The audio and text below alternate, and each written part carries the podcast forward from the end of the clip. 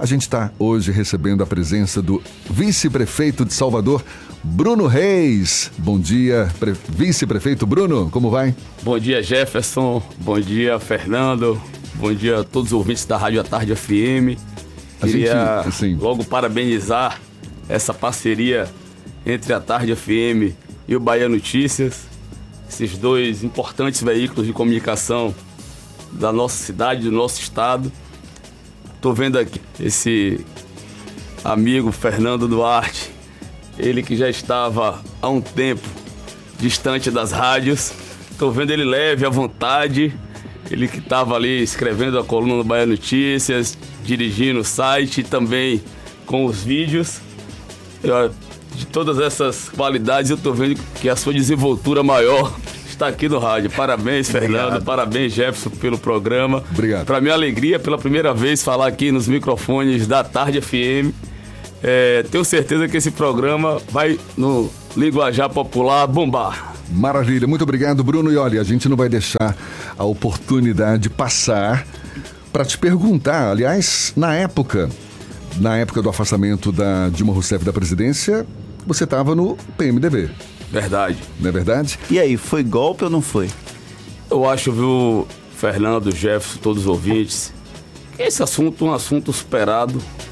Acho que a verdadeira posição popular ocorreu com o resultado urnas de 2018, quando o país teve a oportunidade de avaliar, as pessoas tiveram a possibilidade de avaliar se foi golpe, se não foi golpe, se trabalho do PT, o legado do PT deveria ter continuidade, ou se era a hora de interromper um ciclo, iniciar e seguir um novo caminho. E essa decisão foi tomada lá atrás, de forma tal que eu acho que hoje as atenções têm que se voltar para os avanços que o país precisa ter. Nós estamos ainda mergulhados na maior crise de todos os tempos.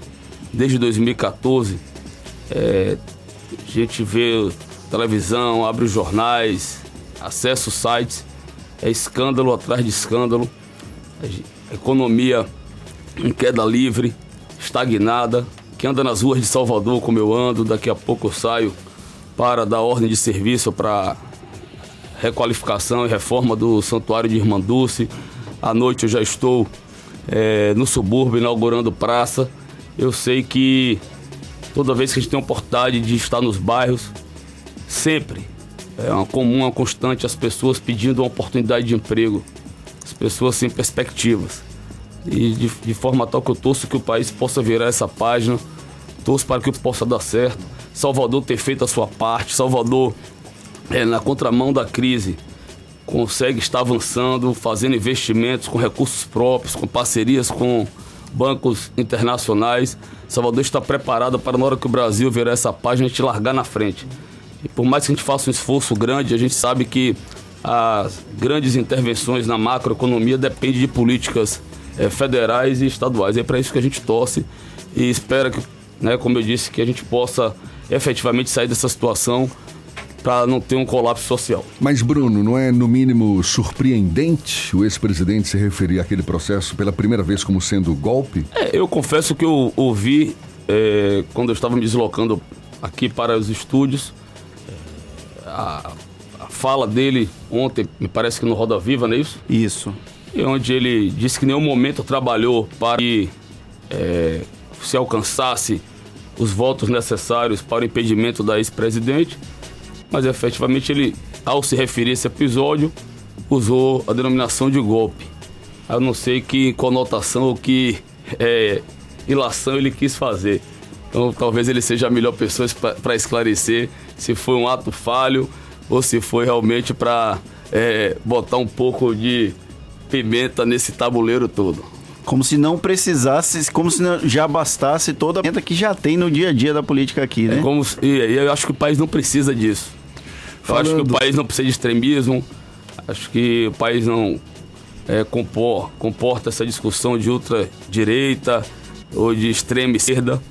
É, nós temos que construir consensos, reunir os opostos, é, fazer convergências para que o país possa avançar. Votar reformas que são importantes para o país, reformas que a gente espera, né? Até porque se criou essa grande expectativa, esse estigma de que o país só vai voltar a crescer, só vai voltar a surgir oportunidades, investimentos, é, o privado, né, e principalmente é, quem quer investir só vai poder fazer quando esse governo definir de forma é, clara, dando segurança jurídica, dando condições para que os investimentos privados possam ocorrer, somados a investimentos públicos que eu imagino que nesse período o governo esteja fazendo um caixa, esteja saneando as contas, para, no momento certo, à medida que vêm os investimentos públicos e que a iniciativa privada tenha a segurança necessária, possa investir, aí sim o país possa retomar um caminho do crescimento. Bruno, você está, além de vice-prefeito, como secretário de Infraestrutura de Salvador. Essa vai ser a sua grande vitrine para tentar ser candidato efetivamente a prefeito da capital baiana em 2020? Fernando, eu acho que o que motivou o prefeito a me convidar para ocupar essa pasta foi uma oportunidade que eu tive lá em 2015, a época como secretário de promoção social. Logo que assumi a secretaria, tivemos aquela grande fatalidade que foram as, chuva, as maiores chuvas dos últimos 30 anos, onde infelizmente tiveram vítimas. Ali no momento de crise, nós pudemos nos superar, então nós fomos para frente, é, enfrentamos o problema os problemas, demos respostas de imediato à cidade. E depois daquele episódio eu consegui fazer é, um trabalho à frente da Sempre que hoje ganhou uma outra dimensão. O trabalho social da Prefeitura de Salvador é um trabalho social de destaque. Quando iniciamos o segundo mandato feito, eu ali na condição de vice, vim ajudando ele a administrar a cidade, num trabalho mais é, voltado para articulação política, na relação com a Câmara Municipal, com a Assembleia Legislativa, Câmara dos Deputados, buscando os recursos em Brasília para grandes projetos que nós estamos executando agora, a exemplo do BRT, e também na relação ali com os movimentos sociais, com as instituições. No segundo, segunda parte do mandato, nós invertemos os papéis. Estou mais à frente da gestão da cidade, em especial da Secretaria de Obras nós tínhamos muitos projetos que estavam sendo elaborados e que precisavam ser acelerados. Nós tínhamos algumas licitações em curso, nós tínhamos, tínhamos algumas obras a iniciar e outras em execução que a gente precisava é, fazer essas entregas efetivas. E eu fui para lá com esse objetivo. É, de fazer com que a cidade fosse, como nós estamos vendo hoje na prática, um canteiro de obras. Fico, hoje minha preocupação maior, se perguntar, é a logística dessas obras todas e o caos, de certa forma, que tem causado em algumas áreas da cidade alguns transtornos. Então, que... quer dizer que sua preocupação é só com as obras, não é com nada de política? De verdade. Esse é meu foco.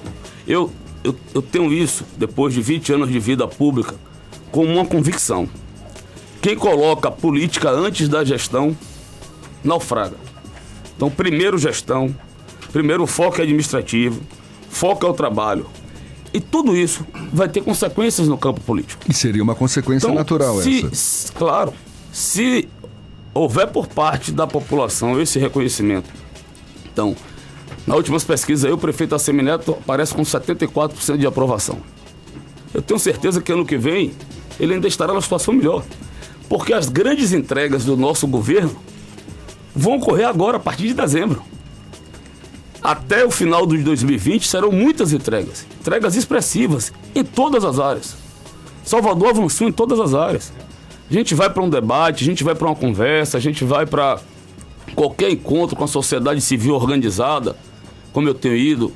Tive na DEME, tive na base, na LID, tenho ido às universidades, dialogar com os estudantes, ouvir suas ideias, ouvir o que é que que é que estão pensando em relação à cidade, sugestões para a gente melhorar, a gente chega lá e apresenta números expressivos, como por exemplo a universalização do quarto e quinto ano. Hoje, praticamente, nós zeramos. Não há alunos de 4 a 5 anos de 4 e 5 anos fora da escola. Bruno, é. eu queria aproveitar a tua presença aqui para saber também a sua opinião sobre uma polêmica, a polêmica do arrastão da quarta-feira de cinzas. O prefeito Assemineto disse que o projeto deveria ter sido debatido, mais debatido na Câmara Municipal, só que o autor do projeto rebate essa crítica, só que essa opinião vai ficar para daqui a pouquinho. A novela envolvendo o projeto de autoria do vereador Henrique Carvalhal, do PV, que proíbe o tradicional arrastão na quarta-feira de cinzas, está longe de acabar. É que o prefeito ACM Neto, que não deve sancionar a medida, declarou que a Câmara Municipal deveria ter discutido a matéria com a sociedade, matéria que foi aprovada na semana passada. O motivo da proibição para proibir o arrastão seria a incompatibilidade com o início da quaresma, período que antecede a Páscoa cristã.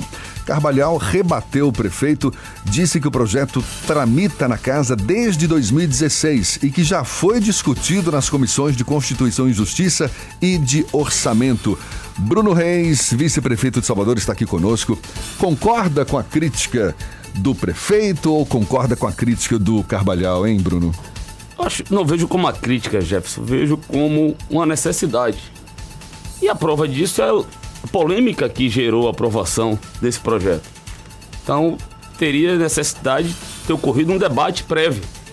Por mais que tenha tramitado na casa, já há bastante tempo, como fala o vereador, mas acho que a grande parcela da sociedade não tomou conhecimento de que esse projeto seria aprovado, teria possibilidade de ser apreciado.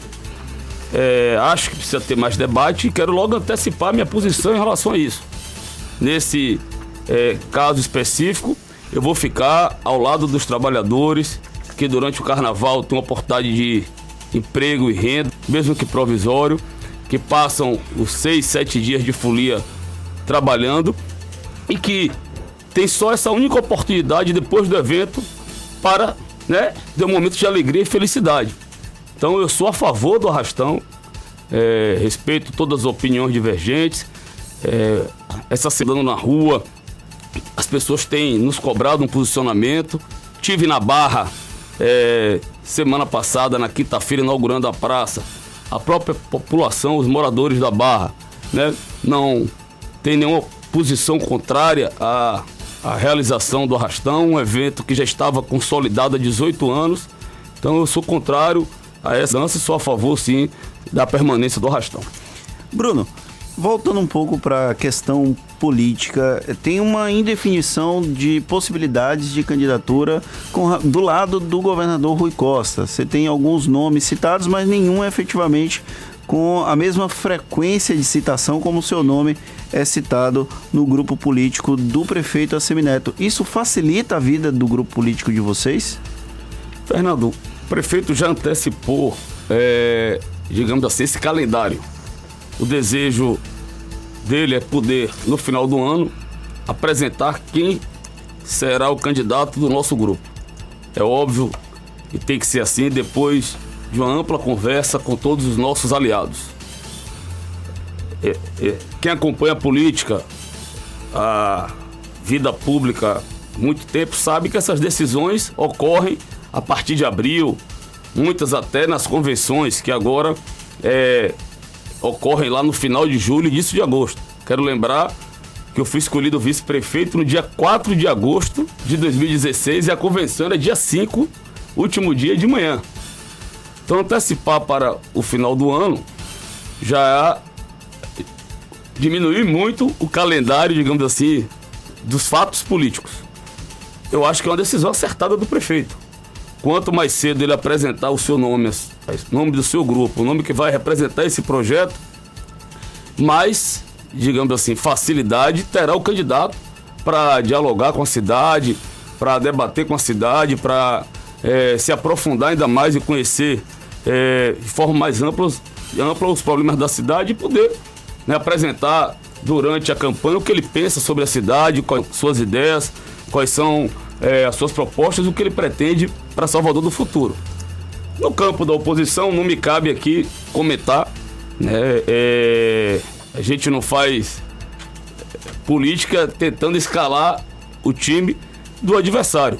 Mas quem é oposição sabe também, como nós somos no âmbito é, estadual, que não são fáceis as tomadas de decisões.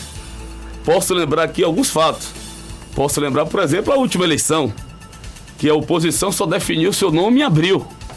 Né? Havia aquela possibilidade de ACM Neto ser o candidato a governador. Ele, após ouvir a cidade, tomou a decisão de permanecer na prefeitura e apresentou, nosso grupo apresentou o nome de Zé Ronaldo. Então, a oposição tem, naturalmente, porque processo de costura, de diálogo, de entendimento, tem aí vários nomes. Todos esses nomes têm as suas pretensões, todas elas naturais e legítimas. Candidatos que já disputaram duas, três eleições para prefeito, candidatos que vêm trabalhando durante a sua trajetória política, sonhando com o momento e com a oportunidade de ser é, uma candidatura competitiva para vencer as eleições e poder governar a cidade. Então tem nesse meio aí a necessidade de muita conversa, muito diálogo e muito entendimento. Então, se me perguntar, a tendência é que a oposição só venha definir a sua estratégia ano que vem. Tem muito chão pela frente, então. Uns defendem que possa significar as candidaturas, outros defendem uma pulverização de candidaturas.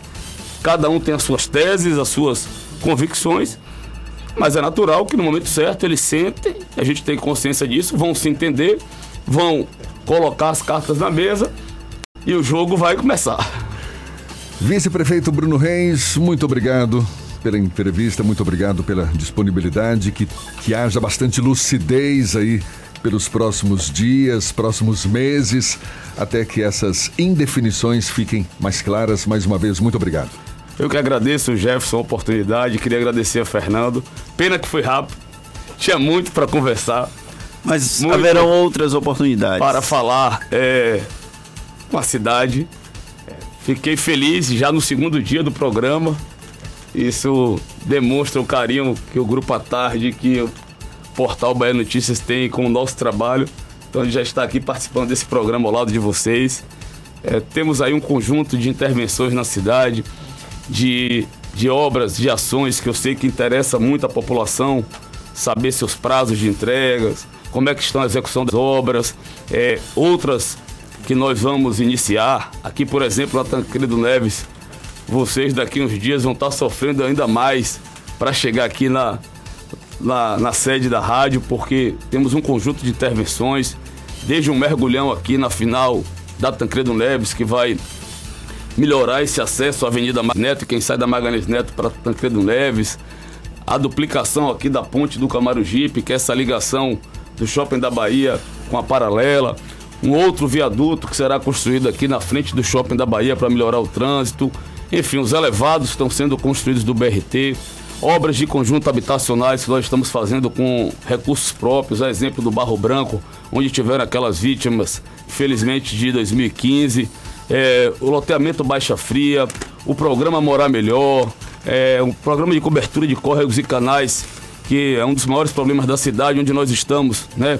Cobrindo esses canais e trazendo para essas famílias uma, uma moradia mais digna, uma moradia com a qualidade melhor. Enfim, são muitas ações que nós temos espalhadas por toda a cidade. Ontem mesmo iniciamos a obra do Jardim Botânico, ali em Pau da Lima, só naquela região da cidade. Às vezes as pessoas perguntam, pô, essas obras estão ocorrendo só no centro da cidade? Não, são em todos os bairros.